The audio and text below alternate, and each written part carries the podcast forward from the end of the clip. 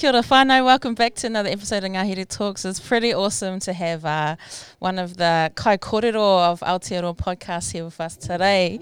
Um, Hepa Te Moana, otherwise known as Best Side.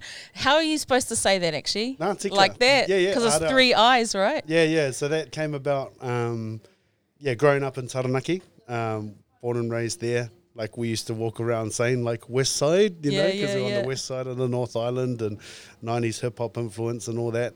And then also, um, yeah, so growing up on the west side, best side, exaggerating that I sound because we used to do that as kids, and also the conversations that I have uh, to encourage people to open up their third eye. Yes. So hence three eyes. Oh, awesome. Well, ngā mihi e hoa. Welcome to the show. It's really awesome to have you. And while you're at it, why don't you just give us a little mihi, introduce Yeah, yourself, who you are, where you're from, and all of that. No reira, yeah, kia rei te whanui, uh, ko hoi pa rewa ti timo ana tēnei, uh, te taha tuku whaia, he uri no Ngāpuhi no Fiji hoki, uh, te taha tuku matua, uh, he uri no te whānau apanui, engari e ai ki te kōrero katahi anō, ko puta ai, i tupu ai, i whānau mai i raru i te manga teitei o Taranaki. So, yeah, from the west, from the, no- uh, from the east, from the north, but born and raised in the west. So, everybody's kid, they say. Oh, it's awesome to have you here today. Um, Awesome to be here. Hopefully, the first of many, many occurrences where we get to um, hang out together and mahi hard together. I think that's going to happen. yes, I think so too. So, um, tell me a little bit before we get into. it. I'd love to know a little bit more about you. What was your life like growing up? Um, yeah, it was pretty interesting. I, so as I said, born and raised in Taranaki, um, in New Plymouth, in town. Um, kind of, I guess, a defining sort of story, or it's, it's public knowledge, and I speak about it in the podcast too. Um, my my parents kind of went through a bit of a, a interesting divorce, um, which led to me living in lots of other houses outside of home. So I spent a lot of time growing up in heaps and heaps of houses in different parts of town, different social, you know, economical areas, different demographics, um, different ethnicities, cultures, and all sorts of things. So once again, everybody's kid. Um, yeah, I suppose for a little bit there, I suppose I was what you would call a state kid, so staying in different whare and all that sort of thing. And at the time, um, I used to think when I was younger that it's like the worst thing ever in the world. Uh, you know, I used to spend some late nights up kind of sulking about it, for lack of a better term. Uh, but now that I'm older, I realize it's probably the best thing to ever happen to me because it gives me a lot of insight into how different parts of Aotearoa function and their perceptions and their beliefs and just trying to make it all work. We're all just doing the best Yeah. with what we have, That's right. trying eh? to make it happen. So, Yeah. yeah. I was going to ask you that too. Like, what do you think? Um, you kind of answered it already, but what what did you really learn from, like, take from that experience growing up like that? Oh, like, yeah, like one, I guess, like you said, everyone's just doing the best of what they can Mm. um, with what they have. Um, there's no one answer for anything. Mm. Um, there's a lot of grey in life. Yeah. Um, yeah, like I mean, f- you know, for example, I'd be staying with one whānau who, you know, you're all good to wear your shoes inside. Um, Dad would let you have a beer with him on a Wednesday, sort of thingy, you know. And we were like 14, 15, Mm. yeah, and then you go to another whare and you got to be up on Sunday for church, you know. So my life at the time it was quite, I guess, for lack of a better term, tumultuous. Like you Mm. never knew what was around the corner. Every whare operated differently. Yeah. Um, but yeah, as I say, it, it, it definitely set me up because I'm pretty comfortable going into quote unquote foreign spaces or unknown spaces because I've been there before and Mm. I've come yeah. out okay. Yeah. And there's always something to learn. Yeah. That's probably the big thing. And sets you up with that resilience, right? yeah, I guess so. Yeah. As a, as an adult. So, who would you say have been some of the the key influences in your life? Oh man, I've been I've been lucky to have so many. Mm. Um, a lot like a lot of a lot of wahine, and I'm you know I'm not saying that degrees, uh, but definitely mana wahine has To been show off, Yeah, eh? yeah. all the ladies. and not and not trying to you know kiss kiss up as well. Uh, but a lot of wahine in my life, like I when I reflect back on those times of the craziness, like man, there's so many mums that just held it down. Mm. Um, you know, like I'm I'm so in, in the actual, I guess my for lack of a better term, like my turanga waima, my birth whare, I'm one of five boys. Mm. And so that's crazy enough. Like when I look at my friends now, so I'm I'm 32 and I'm seeing my friends all having children and you know, you go to the supermarket and one of them might have two kids and that's mm. hectic. And then it mm. makes me reflect on my mum with the five of us and how hectic Yeah, that must yeah, have been. yeah. Um, and then other funny that I've stayed in. So like how I guess I kind of when things started to kind of go a bit downwards at home with me, and then which led to me going into these other whare, it was actually a collective group of women that got together and said, hey, this kid's going to end up in the system. We need to kind of work together to make sure that doesn't happen. And they sort of put like a together a bit of a roster Awesome. to look after me to make sure that that didn't happen. yeah. So a lot of those, um, yeah, a lot of those wahine I have, you know, like I call them all mum. So that's like a big thing So too. like beautiful. when I was younger, I used to think I don't have a family. You know, like I was comparing. To be honest, I was just comparing myself to TV too much. Yeah. I was like, I didn't have the Hollywood picture perfect family. Now that I'm older, I've got the biggest family in the world. Like it's me. It's and it's huge. Um, so definitely all the mums that I've ever had, they've been huge influences.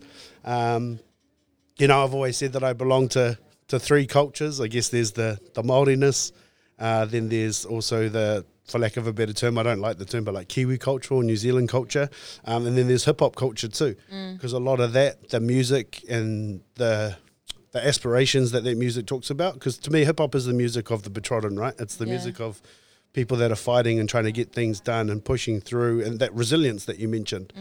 Um, so a lot of those hip hop artists, I know it sounds cliche, um, typical brown boy, uh, but a lot of those artists, they got me through some of the hardest times in my life. When I was by myself in those spaces, trying to think, where am I going to stay tonight? Where's my next meal coming from? I was lo- listening to a lot of their music and realizing they have been where I am. I am now. They got to where they are.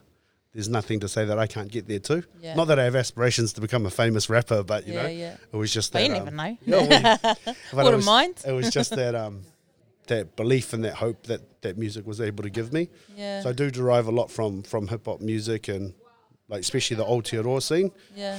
because I was a radio announcer for eight years working in Iwi Radio, Oh, choice. and so I got a chance to meet a lot of those dudes. So I know that they're like yeah, real yeah. people, not just people you see Have on you TV. heard that podca- podcast Mogul?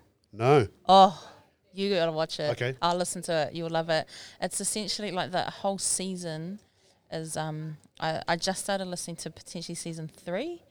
Um but it's it's like untold or like really influential stories from hip hop culture Oh yeah. told over a series of, of episodes. And I love those things too. Like there's, Yeah. and there's heaps of nuances within the culture that make you go, oh, because you think a lot of these things just happen by accident, Yeah. or this person just randomly met this person, and that does happen a lot Mm. too.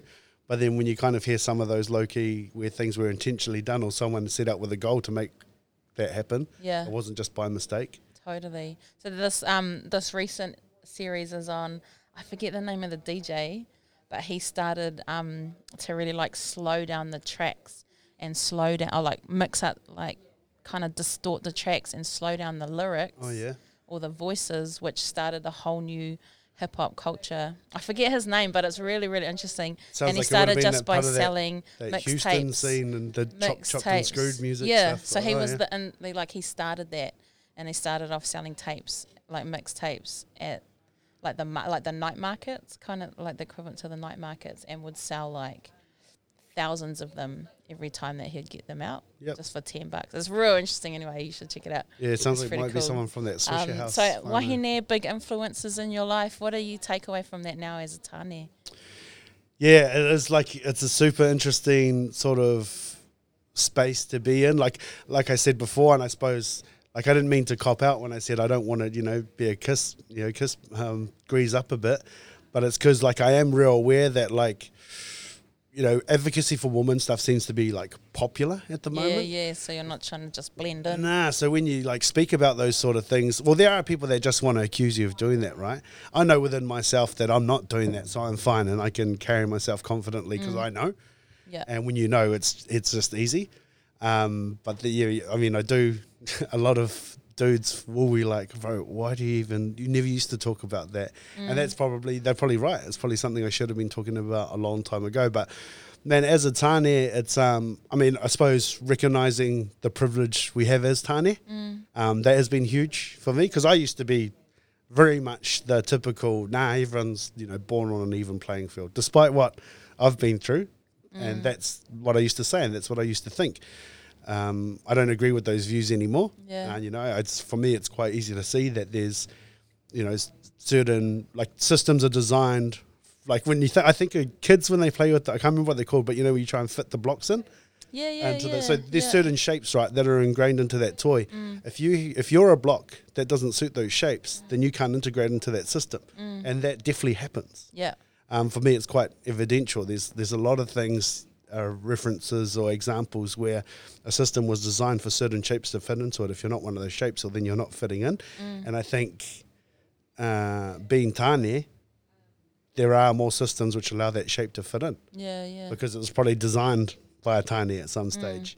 And, if, and and then also on top of that, not only was it designed by a tāne, but like is probably actually the idea from a wahine. They just took it and molded it because that happens to like indigenous culture, which I know we're going to get into, right? Yeah. Um, so I think that's uh, ha- this has happened a lot as well. I guess, yeah, but patriarchy I think is the term that a lot of people use. So I, I'm still new in that space in terms of learning, but like uh, for me, it's been big just acknowledging that that happens because, like you know, it's sad to say that I was someone who was like, nah, that's not a thing. Yeah, whatever. Yeah, yeah. And then now, after just listening to, you know, these mums that I mentioned, um, people who I'd call my sisters too, cousins for knowing all Haine and stuff, and actually just like listening and hearing what they go through. Yeah, yeah. And then it kind of opens up to the possibility.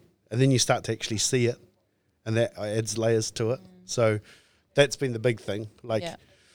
Ev- like from small things like in my workplace at the moment trying to do a lot of advocacy for um, people that go through endometriosis Mm. um, just because a lot of wahine in my life they've touched by it and they express to me how that hinders their work life Yeah, 'Cause- and then so just trying to make things easier in that space so that's kind of just one example of things I'm doing my best to help out with with you know not leading it myself but just being there to total and Yeah. be in the background That's background really and special. That's awesome.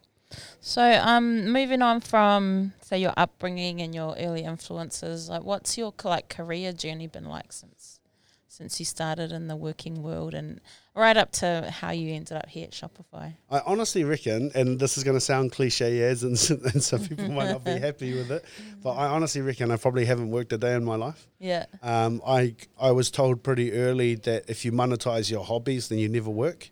Um, so I just set out Who to told you that? my koro. My koro said that, which is a hard case because he's quite, um, he he was quite like into formal education and kind of real structured. Yeah. And he almost kind of like influenced or forced me to do the opposite. Like it was almost like I was his. He Don't wanted go to see what, way, bub. It was, it was almost like he wanted to see what would happen if Yeah. someone went against the grain. Because yeah, he, yeah. he encouraged most of whānau and stuff to, to run that formal education um, line. Like, and, you know, there was kind of like a running joke in the whānau that if you ever went to uni, then Koro shouts because he's so into that. And like he was a big um, influence with helping um, get started the, the Ministry of Education and stuff like that. He was a big Oh, part of awesome. MOE and Yeah. did a lot of mahi there. Um, so yeah, that's I guess so. When I was at school, um, my my first probably job, I think would have been I could actually probably say it was DJing. So what happened was when I was at school, and there was a DJ playing a school social, and I was just standing by there watching it. You know, I'd seen like um, a lot of DJs on TV and stuff, and the way I used to be obsessed with the way they would juggle and scratch, and I was just watching them. And then during that time, during that night, that gig, he got a phone call saying that his son had gone into the hospital. Um, and that he'd been in an accident, he just pulls me over and goes, "Bro, this is how you do this. This is how you do this. Go I'm hard." out. And he just left. And so that was like me, fourteen year old, left at our school social, like, and in my head, I guess like and I had the like good attitude with it, and that I didn't, it didn't scare me. I was just like, well, I'm not getting paid. There's no pressure on me. If I muck this up, it's all going to be his fault. Did you muck it up? Nah, oh, well, I don't know. Probably Did it go off? Yeah, yeah, no, but that, and that, was- it did. Like I, Yeah. like the kids and stuff for like a few weeks after that were like, "Man, you were really good," and that kind of pumped me up to. I ended up falling into that as I guess a, a career or being self-employed as a DJ for the last 16 years, and it all started because of that. Yeah. So that was probably my first job. Um, I was one of those typical kids at school that talked too much and distracted the other kids from doing their work. Uh, thankfully, I got my work done, but then not helping others get their work done became a bit of a problem. Yeah. Yeah. Um, I had an awesome careers lady. Um, shout out to Chris, Christelle Chapman. Um, she was amazing. Um, shows the difference it can make when teachers actually care. yeah. She said, This kid obviously loves music and he loves people. Music plus people equals radio. Yeah. So she got me an internship at our Awesome. Te, Te Korimako Taranaki. Got me an internship there when I was 15. And um, same thing. They come to the end of that, they said, "What are your plans?" I was like, "Well, I suppose I'll head off to uni and do communications or journalism or something because I really enjoyed this." They're like, "Nah, stay here. We'll train and pay you." So I got my diplomas and stuff through them. They paid for it all, um, and I spent eight years there doing that. Um, and then after that, I shot off to Aussie and um, started a business over there, um, doing some money. It's actually this kind of Are sounds you like going to say money laundering? no, no, sound, sounds like the start of a bad joke. There was um, me, an English fella, fella and an Aussie fella in a bar. Um, had a conversation about kind of disposable income that they've got in Australia and how it was pretty ridiculous. You know, Yeah. like they were spending. That mining cash. eh? Yeah, yeah, pretty much. And I was like, there's got to be some good causes that this could go towards. Um, so we started doing marketing for non-profits and getting people to spend that disposable income with charity to Yeah. to make a difference because everyone's looking for a tax write-off, so there were ways to levy that. So did that for about five years, um, and then yeah, moved home, moved into the retail space, working for Spark. Which, to be honest, I was like, I'm just going to go and do that and bide my time until I find something else I want to do. But I actually really enjoyed it. Uh, they really looked after me. I know that Spark is seen as being like a big bad corporation for a lot of people, um, but I couldn't talk positively about them enough. Um, they were amazing, like especially like as Maori, like something I really love in places um, as a Maori is when they take the time to understand the cultural nuances of tangihanga. Like when there's those times when you've got to go for like ten days sometimes, you know, yeah, or yeah. five days. There was never an issue. Um, I definitely had to explain myself. It wasn't just like, "Yep, cool, go." Be like, sit down, work out a bit of a plan, um, get in touch. They might give me some email work to do while I was gone, just things I could manage while Yeah, I was yeah. away. There was all, they were always willing to work together with that. So Yeah. shout outs to Spark for that. And then I stopped work because I wanted to build the podcast. Yeah. Um, so I stopped work, like, because I was like, I'll do it in the pockets of my day, you know? I was Yeah. just never getting it done. Yeah. So it's like, I'm going to stop You work. to be really intentional way with podcasting yeah. or with content in general. Hard out. Yeah. So I just, I, I quit work and then got to mahi on the podcast for a little while. And it was just like sorting out guests and building up the, yeah, the content and doing that sort of stuff. And then after that got a bit of momentum, um, then I started looking for work again. Yeah. Um, saw an ad pop up for these fellas for Shopify on the Yeah. old Facebook. Um, bit of a running joke at, at um, Shopify as well. They still don't have my CV uh, because I didn't believe it was kind of real. Because you know, within Aotearoa, it's still not culturally normal for people to re- do remote work. Um, well, Yeah. obviously post COVID, it's like everyone's doing it, but Yeah, yeah. pre COVID and also responding to an ad on Facebook probably wasn't, you know, your typical job recruitment route here in Aotearoa. Yeah, yeah. Um, so, you know, this ad said something. and even like, getting jobs in e-commerce in Aotearoa still. It's, I mean, it's building, but there's not a lot. Yeah, well, you know, Yeah. there's a lot of people coming in now. So, Yeah. but, you know, the ad was something like, it was stupid too, like an ad that wouldn't really appeal to me. It said something like, earn $55,000 from home. Like it sounded pyramid scheme as. Yeah, yeah. And then uh, for some reason I applied and got talking to them. They wanted my Because CV. you're money launderer, that's why. and they wanted they wanted to see my um wanted to see like my CV and stuff, and I was just like, nah, I don't trust yous. Like, okay, then we're gonna have a talk on the phone. We had a chat on the phone, did what they call a gauntlet, um, and then had like an interview, and then yeah, we were on. awesome. And then slowly, I guess, moving into the role that I'm in now. Um, so I'm I'm what's called the um, an indigenous business developer for Shopify, and so that kind of happened because of the mahi I was, I guess, already doing within the business. So you know, when it was Te Wiki o Te So how long have you been there all up? I'll be there. It'll be two years Oh, on yeah. the 12th of September. Mean. So coming up to my two year birthday, Yeah. which in Shopify years is really long Yeah, yeah, yeah. because like the progression is so quick. Like you know, they Yeah. kind of they're good. They're great at finding out what you're passionate about and moving you into that area if you want to move. yeah. Um, I was one of those hoha fellas that was like, "Nah, I'm sweet. I don't want to move," and you know, had opportunities pop up, and I was kind of um, batting them away left, right, and centre. I was like, "No, no, I love what I'm doing." And then when I saw an opportunity to advocate for our people from within, once again, another corporate beast, I guess. Yeah. Um, yeah, I, I leapt at the opportunity, and probably more so because it's um, what's the word? It was like almost betrothed to me, you know. like Yeah, yeah. it was, it was people within the organisation that said, and Maori people, or Indigenous people globally, actually, they said, you know, we want you to come on our team because we can see what you bring. Yeah. It's very different to you applying for a role, right? Yeah. So Totally. having like you know you've you've met the sis and Nez and having people like that say, "We want you to be a part of our team," Yeah. um, that was huge for me. Yeah. And, then once I learned about the awesome mahi that we're actually doing, some of it I can maybe share, some of it I definitely can't. yeah. Um, but some of the mahi that they're doing, man, it's awesome, and, and to know that there's a big, a big, um, once again, corporate giant. Yeah, why don't you share a little So- bit because um, I think even the fact that Shopify has its roots in Canada, Mm. which I think influences the reason they're so into Indigenous people. Um, like whenever people think, oh, they have an Indigenous team, that it's just a box tick. Mm.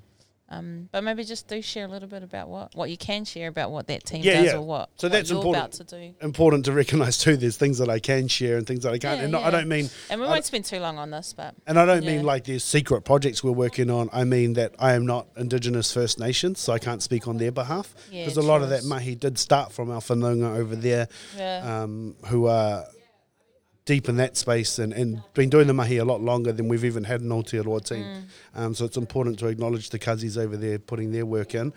But essentially, people within um, Shopify and started advocating more for Indigenous rights and Indigenous perspectives from within, within Shopify. Um, and once again, shout outs to them. We all know for anyone that's ever worked in spaces where Indigenous voices aren't the loudest, it does take a lot of resilience and a lot of, you know, going back and forth again after getting pushed away. Um, and so, you know, shout outs to those guys for, for continuing continuing the mahi and never giving up on it. And then eventually it led to a point where Shopify um, acknowledged the detrimental aspects of colonization. Like they said, you know, we we know that colonization has taken away the ability of indigenous people to have economic sovereignty. Um, and we want to be part of righting that wrong.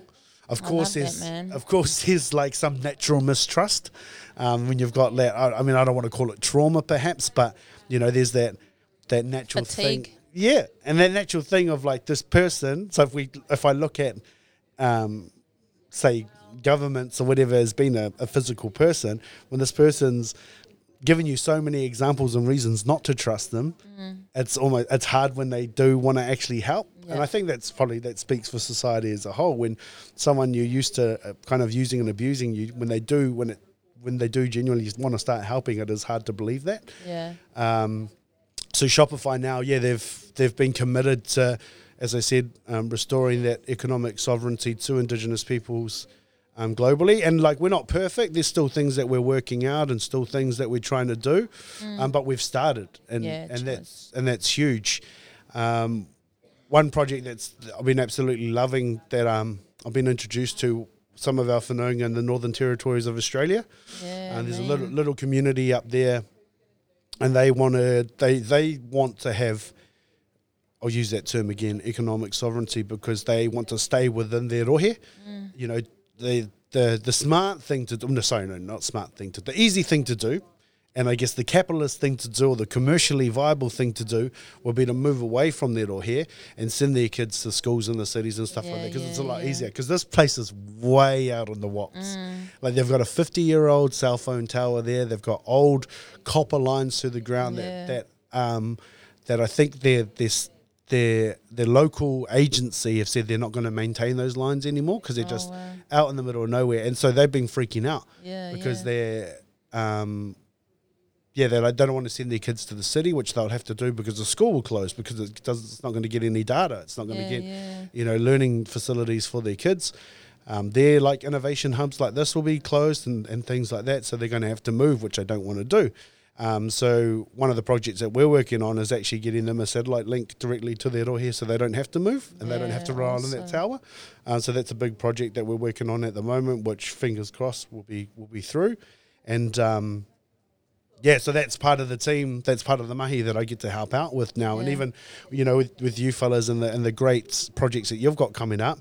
Um, it's it's cool to be here to support and tautoko, whether that's running a workshop, whether that's just good old pūtea, which I know Mm. Yeah. you know there's been conversations around that as well. Yeah. Um, and even like talking to some of the people that I've met here in the short time I've been here this morning, like every conversation, there's little ideas that I know that we can slot choice. into and help out with. So I've been making notes and stuff, talking to all sorts of different people, and that. I feel like honestly feel like a like a brown Santa, you know, feel like feel like Hanakoko because it's kind of part of my role to come in and and offer support on pūtea and the places that we can on behalf of Shopify in order to tip the scales, you know, to level out the playing field and, and restore that economic sovereignty to not only to Māori but Tangata Pasifika, our indigenous whānau, the First Nations, um, yeah, our whānau over there in Aussie. Yeah. So big job, small team, big job, but mean, meaningful stuff that Yeah. excites me. And Do you want people to hit you up if that interests them? yeah, I mean, let's let's have a conversation. At least I don't have an email to give out at the moment because we're getting that established because we know we're going to need one. Yeah, yeah. Um, so enough. that is definitely going to be coming, but maybe just yeah, have them reach out to you guys and you can forward them on to me for now Yeah, until we yeah. put together something more formally. Yeah, awesome. Yeah, for sure. Yeah, I'm definitely. I'm, I'm not shy to have a conversation. We might not be able to meet face to face or Zoom all the time, but a quick email or something. Um, Yeah. But I mean, I'm all over the place now, so there's an opportunity for a 15 minute coffee. We're gonna we'll try and make it happen for sure. Yeah, choice. All right, so you're in the world of e-commerce. You're in the world of creating digital content. Yep. Like, what what do you reckon is the I don't know the opportunity for our people when it comes to e-commerce and being online in general? Yep. So for me, I think like f- like hands down, and I say this all the time, and I know some of my Tauiwi friends don't like me saying it, but I say it all the time. like Indigenous people are the best storytellers in the world, Yep. hands down. And Hands you know, down. if you want to come talk to me about it, we can talk about it.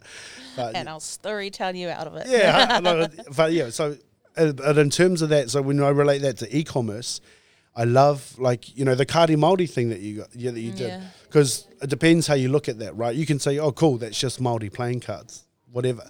But I know there's going to be someone out there listening who's probably had a good old game of euchre with Nanny, and mm. now imagining to do that now with your te reo cards, and so mm. creating stories around what it actually means, and not just having the product there. Like those things are huge Yeah. um, for example, like something that I've been working on because at the moment I'm doing my masters Oh, uh, and what? in Indigenous studies. Oh, cool. So uh, how I've been relating that to my mahi um, in terms of the e-commerce world, because you know if you can make your studies and your mahi come together, then that's less work, energy efficient whānau, um, or lazy. But yeah, so the one thing that I've been working on is like.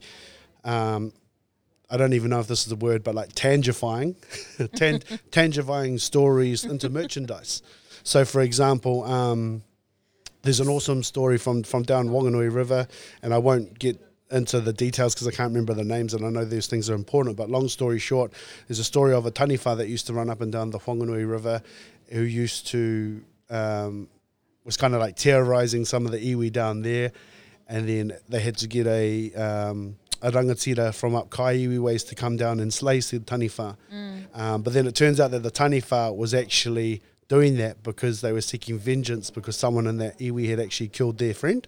So you know, there's this big story, Yeah. and then what it actually did is we've like illustrated or put that story um, using artwork onto a water bottle because the water bottle obviously signifying the awa, um, and then what that's doing is we, we sell that bottle to people from that rohe that don't live in their rohe anymore, so they feel connected to home Yeah. and they're able to tell a story from home and be real proud of where they're from Yeah. while sending money back home, which a lot of us like, especially for our whānau in Aussie. I know when I was living in Australia, tangi and stuff that would happen or like marae upgrades and stuff and you want to contribute, it's not always easy to do. Um, whereas now using platforms such as Shopify, we can easily organize that, but then you've also got something to hold on to and that's yours and home. Yeah, when you yeah, go to your co-working space and you put a bottle down, someone goes, oh, what's that cool design? Is Wow. it that bottle that you've got here? No, no, it's not this Oh. one. No, no. But you put it down and people, what's that design? You go, well, let me tell you something cool about where I'm from. And then you can yeah, get into the corridor. So I think there's a lot of space there to Yeah. be. And I'm happy to talk about it openly because I'm hoping someone rips the idea off. Yeah, like, yeah, go yeah, for it, yeah. whānau.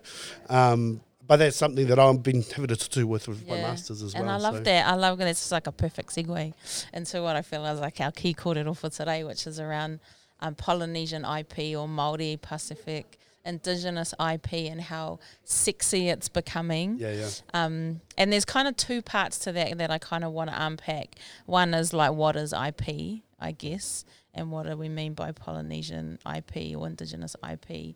And then the second part is, um, I guess, just seeing, and this is from my own experience and my own observations, is how um, sexy and attractive it is right now, and it's forcing uh, what I'm calling the colonial land grab of our time, where um, people with money, whether they're VCs or um, companies like Disney or whatever like that, that are really keen on grabbing a piece of this IP and monetizing it. I don't know where to start, but what what would you say around um, what actually is IP and what is Polynesian or Indigenous IP? Yeah, so really simply for me, and there'll be someone out there that can probably describe it better than me. Like I just, for me, I just like dumbify all the words that they wrote. Like so, lawyers and like lawmakers and stuff, they love to make things seem overcomplicated, intimidating, so that your regular Joes such as myself don't go bother looking there because it just sounds too hard. But we think Too inter- many words. yeah, there are too many syllables Yeah. usually. So intellectual property is like uh, property is like a, a space that you own, right? Or some, uh, I guess, a space that can be owned. Intellectual things that happen in your head.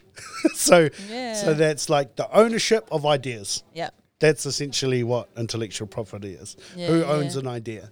Yeah. Um, and you're right. Like it is. It is. Like I had never thought of until you emailed me the other day. I'd never thought of it as being the land grab, Mm. but that's exactly what it is. yeah. Uh, it's it's so hard because it's one of those things where, like, when we look at the ownership of land, right, and our people, like, we didn't own land. We were custodians. We were kaitiaki. We worked with the land. Um, It was collectively owned or collectively looked after. Yeah. So that's why not one person owned it. The iwi owned it. The whānau owned it.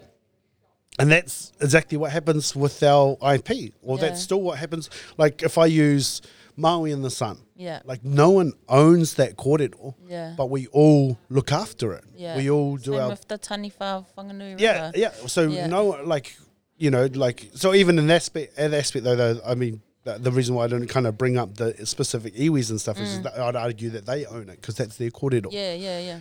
Um, and then you're gonna get like so then say like a Disney come in and Mm. they say, okay, we're gonna take this, we're gonna use this, and you're like, well, you can't. They're like, why? No one owns it. Yeah, yeah. So then our whānau are having to collectivise to own it just to stop someone else from owning it. Mm. yeah. And that's essentially what happened with our land. And I think the worst part though is seeing them sell it off. Mm. When people get stuck in maybe not understanding what's going on. Um, like for us with Kāri Māori, when you when you really look at it, the value is not the deck of cards. The value is the concept. It's the almost the brand Mm. and what we do. The idea behind Kāri Māori. Anyone can design up a deck of cards. That's there's nothing new there. There's nothing worth you know saying I own this, I own this. What what is ours and what we've even you know as far as copyright and stuff, the IP and the ability for that to to grow and to even monetize is is in the brand itself and Yeah. Kāri Māori. And I think across the board, and this is what I was saying before, how I've seen it is that whether it's naming things with Te Reo Māori, taking whakatauki or or pūrākau and using that as a brand or a way to enhance people's brands, um, all of that sort of stuff. Um, it's it's really interesting for me to see how people that are non Māori or non Indigenous think that they can just have that and use that however they want. But then from also from a commercial side, when you're trying to build something, like even if we go back to Disney, you think about Disney, their money is not necessarily in the movie that they put out. No. Like Frozen, the money's in the brand itself. The money's in the idea around Frozen. It's in the merchandising. It's in all the things that happen once the movie's been released. And I think, I like. I just want our people to realize that our creativity, our stories, what was been has been handed down to us. We have to protect that Yep. because people are after it, left, right, and center, because it sells. Yep. Yeah. Yeah, like you know, you're exactly right. Like Disney's worth is in their storytelling ability. Mm. It's not in the actual production. Yeah. It's the ability to because the production's nothing without a good story. yeah. Exactly. And you know, like, and even when I mentioned um, my studies and stuff before, I did like a little of a pres- little bit of a presentation down at Altai, at the University of Canterbury, and I spoke about that, and I mentioned in particular Pocahontas. yeah. You know, like that story was taken, Yeah. wildly appropriated. Yeah. Like when you look into the real story of Pocahontas, man, it's it's shock, it's sad. It, Like it was actually really upsetting. I felt bad because I gave my kōrero on. heaps of people in that room didn't know. Yeah. And they went and looked it up afterwards, and I had people coming up to me like in tears, and they were like, Yeah. "Man, I had no idea." You know, they make it sound like the those soldiers are the good guys coming in and rescuing Pocahontas. It's Yeah. not like they stole it. So yeah, you're right. You know that when they take those stories, they also control the narrative, and narrative is everything with stories. When you change a narrative, you change the entire story. yeah, Um, how we protect that, I, I, I that's going to take a smarter fella than me. yeah, Um, I Oh, mean, me too, I me obviously too. I know that it needs to be protected, of course. yeah, Um, how you go about that, I don't know, because it's even that it's that once again, if we use the analogy of land again, our people, you know, you couldn't under let's call it Pākehā law. I don't know what Mm. else to call it. Um, it had to be owned by one person, right? In Yeah, order for yeah. us to so our whānau would get together and be like, okay, let's delegate someone. You Mm. know, in an ideal world, obviously, a lot of times that didn't happen. Kind of the surveys or whatever be like, oh, you're so you're part of this family. They're like, yeah, cool, you own it, sell it to me. Like you know, the shady yeah. deals like that were done, yeah. um, and that sort of stuff's going to ha- happen again. Like Yeah. it's just that it's happening. And it is with, happening again. Eh? And, happening I've- with ideas now. and the couple of things that I see is there's just like the straight cultural appropriation, um, which is not new. It's stuff that's been happening for ages, and and Maori are getting more onto it with you know hitting people up and making sure that that stuff stops happening. Um, for me, in the like in the New Zealand like venture capital scene, um, where there's still like a wide open book as far as investing in Maori companies. Um, and the number of people that are willing to invest in Maori companies, it's still mostly Pākehā. Mm. Um, and the ones that are savvy to it now are out there like head hunting, hunting as much as they can to buy up shares and ownership in these Maori owned com- Maori 'Cause they know developed companies. make the money, right? Yeah, exactly. And then and then what comes with that, and that's why I call it a colonial land grab, because what comes with that is that I own this, Mm. and I'm making decisions, and I'm going to tell you how to do it from here on out. Um, and it's stuff like that that really gets me concerned, and the fact that within Te Ao Māori, there's still, I mean, the idea of venture capital, capitalism, and the idea of or Te Ao Māori not necessarily even fit in the same corridor. But if we just say it's separate and not actually lean into it, then that will happen separate of a Te Ao Māori view pushing back on them. I mean, I think some of the bigger iwi organisations, you know, they look at business investment and stuff like that and they're further down the track. Yep. Um, but I would love to see more of that happen at a more grassroots level and our, our people who are starting businesses and, and generating IP that has the potential to make um, an economic, you know, base for their whānau in the future that, that stays within Te Ao Māori, the, the ownership and then the potential commercial return. I think that's some stuff where I'm like, man, we've got to get going on this. For sure, and I mean, there's still like spaces to like the it's the gift and the curse, right, of the time, and that when those things have never been done before, Yeah, it's yeah, awesome yeah. because there's no template and the, no pressure of systems to follow. Mm. But then also there's like opportunities for people to take advantage of the Mm. fact that there's no precedent. Yeah. Um, So like when you look at venture capitalism, I definitely think it can work in the fact that, the, I mean, typically with a venture, my understanding of um, venture capitalist deals is that they want ownership share, right, or majority share, and they want to make profit. in order for supporting your kaupapa. Yeah.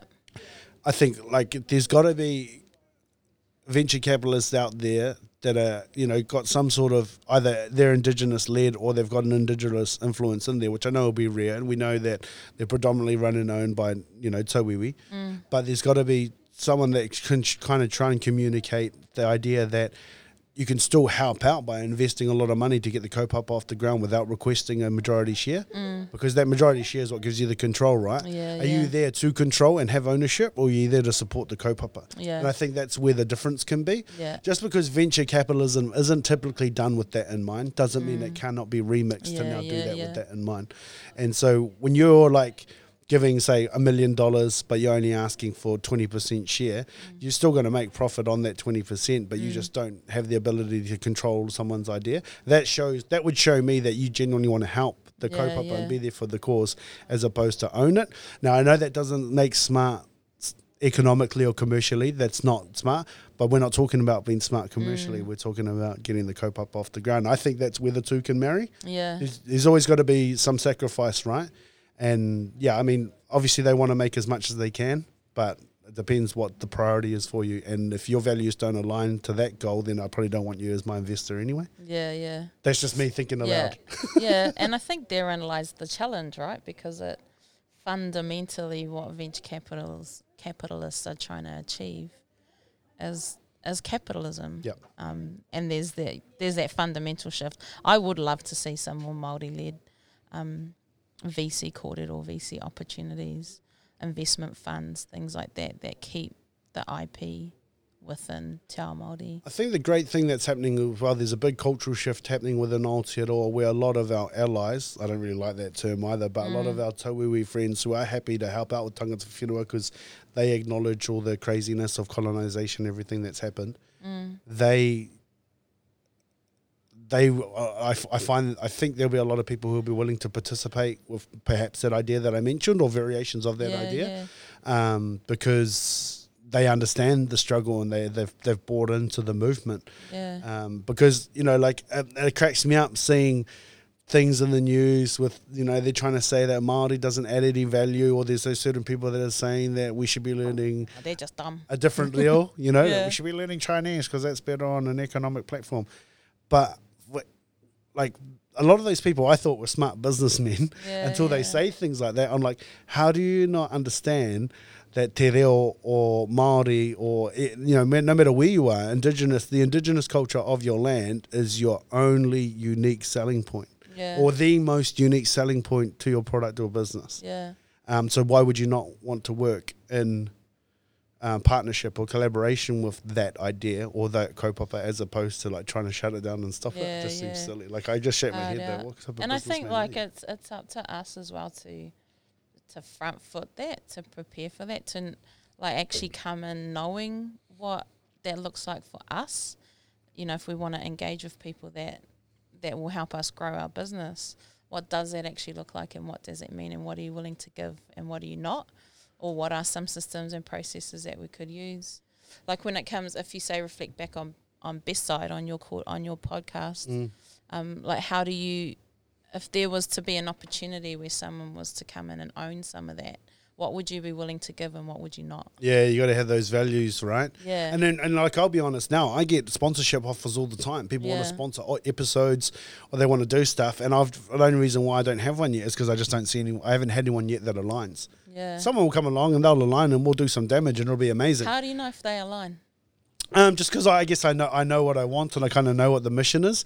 So far, like they've all just been quoted all that's around. a really important point i reckon it's like for me, like the core like tagline of it is just having the conversations worth having. yeah And so they'll come in and we'll have these quoted all like, okay, well, what are your expectations of me and, and the brand, I guess? And they're like, Yeah, well, mean. you know, we we just want to make sure that um, you know, you talk. So like for example, oh, I had a men's product. Mm. Um, I'll try not to name them, but I had a men's product come in and they wanted to sponsor- they wanted to, they wanted to sponsor a few episodes, and I said, "Well, cool. How would you feel though if I had like a competitor of yours come on and they talked in because I don't muffle anyone." So how does how my podcast typically works is that we'll record it. yeah I give it to them for a couple of days yeah to mull on it. If they're like, "Hey, I want to change this, that, and the other thing," it doesn't go to air. Yeah So I've got yeah. a lot of dead interviews that haven't made Yeah, it because wow. people have wanted to change too much. yeah Whereas the other ones are like, be like, give it, and they're like, no, that's cool, bro.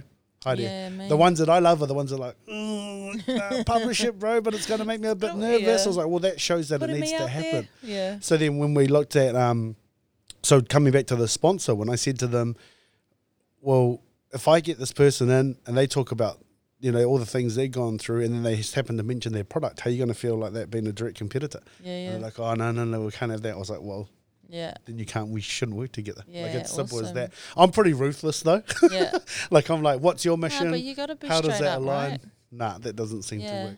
Yeah, and I, I think that's probably like, yeah, I think a, a big thing as well with tangata whenua is that like we kind of we need to be reminded of, of our own worth. You know, we've had like 200 years of being told that we're not worth much, mm, and I think as we recognise that we are, you know, we mentioned before, I think we use the commercial term of like the, the unique value proposition that we bring to the market. Meaning Yeah. our uniqueness as tangata whenua is kick-ass and no one else has it. yeah That's the that's the translation of that. And once we come to click more and understand our own um, awesomeness, um, then I think we get more comfortable negotiating in those spaces. yeah Like one big that I've been having with friends at the moment, just quickly because I know you want to move on, but no um, no we're good is the the the whakatauki, you know, e hara te kumara, e kōrero mo tōna ake reka. So, like, literally, for those that don't know, that means the kumara doesn't talk about how sweet it is. And I've been like having conversations with friends lately. I like, is that something like traditional or something that we've always said? I don't know the, the origins of that whakatauki, so feel free to DM me, email me, whatever to, to fill in the gaps. But I wonder if that was like, if that's even ours or if that's like something that like was put on us to kind of keep us in.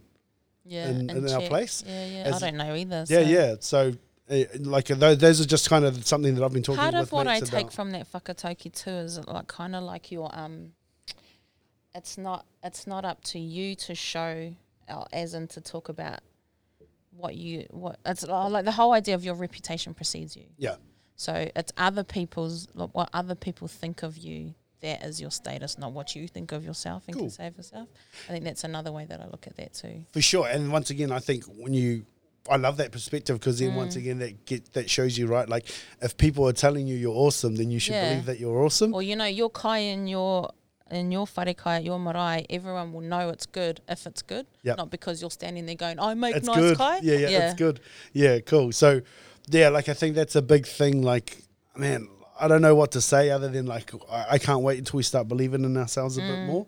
Um, it's definitely happening. You know, when I look at the Kazi Rawiri and, and Debs, the mahi that they're doing with Te Pāti Yeah. Māori, they're definitely instilling a bit more of that belief. Um, Love that, it's it's I love how like that uh, you know that white has become synonymous with Te, te Pāti Māori. You know they be- believe in um, you know the magic and things like that. And there's all sorts of little nuances that I'm seeing happen. Obviously the the sad thing is that we're getting some big pushback Yep. people that are freaking out. Yep. You know, like a kid having a tantrum when they know they're not going to get what they want, they start throwing everything everywhere and Yeah, going yeah, hard. yeah. Um, at least it's out in the open, right? yeah, hard. Yeah. And then there'll be, there'll And be some anything, shadow they're games just happening revealing too, themselves. And that's the thing Yeah. too. Like they, there were once upon a time where they could have done that, and that would have been perceived as normal and okay. Yeah. Whereas now, like people are calling out their racist uncle yeah. Have you watched Polynesian Panthers? no, not yet. Oh, no, just no. the first episode. I just watched a couple last night, and it opens up like this is blatant racist commentary yeah. towards Pasifika from the seventies and sixties. Yeah, it's pretty buzzy. Like blatant media, just conf- in interviews saying, Have you checked out that? "Got to um, get rid of them. We've got to send them home." Like, and that's what used to happen, right? Yeah. And that's and like and it you, was just normal. and you still catch like that odd person. Like I mean, not me because it's not in my whare, but you know, I mentioned my big extended whānau before, and a lot of them were Pākehā, and I'll get friends that come to me like, "Bro, I went home for Christmas, and my uncle's like one of those people you see on TV," and I'm like, "Well, what did you do about it?" They're like, "Oh, I called, Randy, yeah, eh? they're like, I called him out on Yeah. it, awkward the convo," and they're like, and even once upon a time, like they would have called them out, and their whole family at the table would have turned on them. Yeah, yeah. But yeah. now they're like, you know what? He's he's right, granddad. Like you need Yeah. to cut them. And the granddad's like, oh, I've just always been like this. So I um, like what you're getting at before too about us believing in ourselves, like, and it kind of like it made me think about you know some of the stories of the early days of colonial settlers and and us Maori selling our selling ourselves off for a blanket and a musket and some some rum and stuff like that. And I feel like I just don't want to see that happen again now, Yep. where someone will dangle a carrot that is a bit of money, more money than maybe we thought we could get, and then you just straight away grab it because it's there instead of going through the process of is this right, is this right long term, but then also having having this t- the tools they need to be able to process that as well. Those Mm. things like are our values aligned? Um, have the conversation up front and like settle what are th- what does this mean and what are, what do I have to give and what will I get back and and things like that. You know, being having access to contracts or terms and conditions that peop that people can use to put stuff in in place. Like I think there are some really practical things we can help For people sure. have as well, and and to be able to value, know what the value of your IP is Yep. in the future, not just now, and not sell it off for a bloody blanket and a musket. Because that's what it is. Yeah. Like, like, like, like when you think that you use the analogy of the, the carrot dangle. Yeah, Um, you think, oh, 10k, you well, mean? yeah, well, you think 10, 10k is worth like my idea. Yeah. You don't understand like your idea could be a million dollar idea. Yeah, because we like for, I mean no, it's not for some reason. It's obvious the reasons. Like we just don't think like that sometimes. no, Um, and we're not driven by the money either. So, cut out. Yeah, And even like so when you when we talk about the blankets and the rum thing, um, straight away I just think of Billy T because I used to watch a lot of that when I was a kid.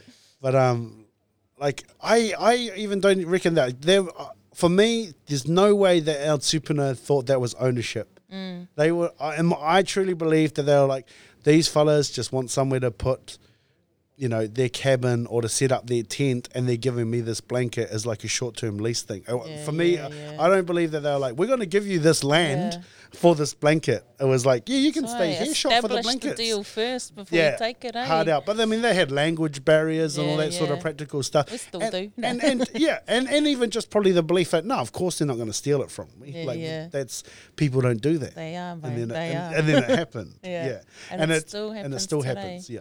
yeah. Mean. Mean kōrero e hoa. Mm. Um, Well, we're talking about TV shows quickly. You mentioned yeah, the yeah. Panthers. Have you checked out that um, uh, Reservation Dogs? No. The Taika Waititi. nah, one, I haven't. it's It's, that- actually, I've wanted to. Yeah, definitely check that one out when you get a chance. Apparently, a lot of people have been struggling to get it in Aotearoa, but Yeah, yeah. it's it's mean. Like it's it's so funny watching, and I've had same conversations with our whānau over there talking Where about. Where did you watch it? Um, someone I think I might have Pirated. been. Nah, nah. I tried. We've got to watch out with those things on our work No, computers. no, no, no. Um, but one of the cool things that's been finding out, like a lot of these stories, they are like synonymous to Indigenous cultures the world over. Yeah, so like yeah, when you watch Reservation Dogs, like it's centered around some First Nations um, crew from I can't. Apologies, I can't remember if it's America or Canada.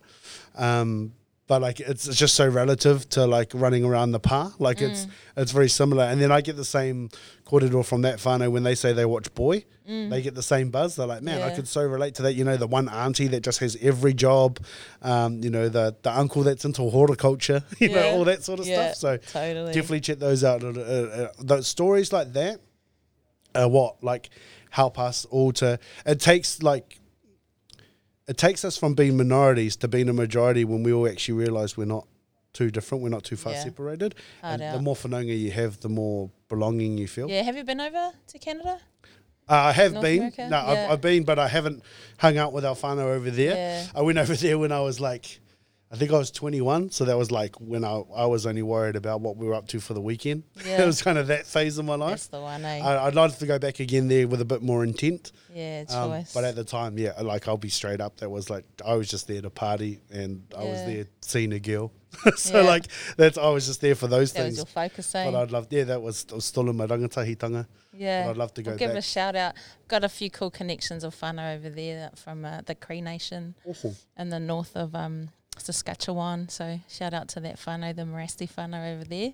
Oh, there's Um, some mean really people doing some people. things. Yeah, I managed to go to um, the World Indigenous Business Forum when they had it over there a few years ago, and made some really cool connections. Got to do some awesome things. Jump on the um, jump in some of their reservations and visit some of their casinos that they had as well around there.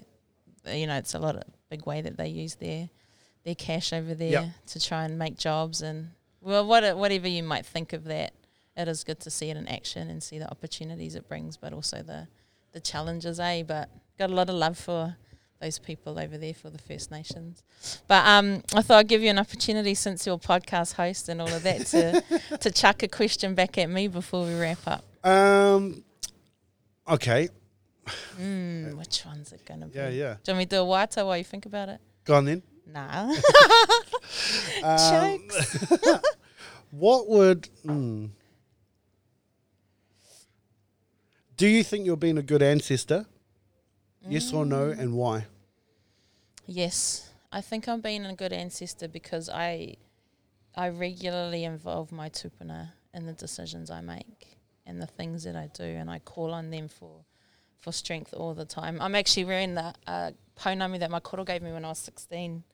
I've had it for ages, and I feel like it's like a little kohanga reo one. But every now and then, when I feel like I need a little bit of his his strength, I'll I'll chuck it back on and have Mm. them with me. So I think for me, that's my way of staying connected and staying like, I guess, on the pathway that I feel would make them proud. Yep. And if as long as I do that, then I feel like what follows is going to be sweet. Um, my koro instilled in us, my grandparents instilled in us a really strong um, value set around working together and looking after each other. Um, and that everything that we do is for the benefit of all, not for one. Yep. Um, and everything that I do now, the way that I run my businesses, the way that I lead my team, it all stems from that So I think I can honestly say, hand on heart, I'm doing everything I can to make them proud. Awesome. Mm. It's a question I ask myself before every decision. Yeah, like yeah. I'm po- poised with something like those sponsorship deals Yeah. or whatever. Because you can hear them answer you, eh? You know exactly what they'd say. Like, and not No. only get in there and do the dishes. not not only Tupuna, but you kind of like not to get too airy fairy, but I also can hear like future gen. yeah. Like I'll sit there and kind of, I guess, for lack of a better term, let's say meditate on it. Be like, am I being a good ancestor right now? And you hear like kaumatua, children, like the whole spectrum, Mm. it all plays in, and even like the hearty debates and like the table talk that can happen from it. So it's a question I like to ask people, and I could, like for me, like I could have had you muted then and not heard a word you say, but your body language and like you tear Yeah, it up a little bit, yeah, you I know. I was all, like, good question. all that sort of Straight to stuff that heart. that sh- shows that you you truly believe in what you say. And we've talked about self belief, and Yeah. we, we need more of that. And uh, yeah, I'm intentional in that. I work hard. I work hard to try and stay to those values that they, they instilled in me. Me, Yeah. Kapai. Man, that was that was choice for first kōrero. I, I mean, we just met face to face for the first time about an hour ago, so or two hours ago now. Um, so that was awesome, bro. Hopefully there'll be lots more kōrero to I feel come. like we'll be doing this for yeah months, years to come. Yes, awesome. Watch the space. Hey, thank you so much, Tēnei Te Mihi Kia Koe Hoa, for jumping on with us today. And uh, yeah, enjoy the enjoy the rest of your day, whānau. Ka kite. Hei kona.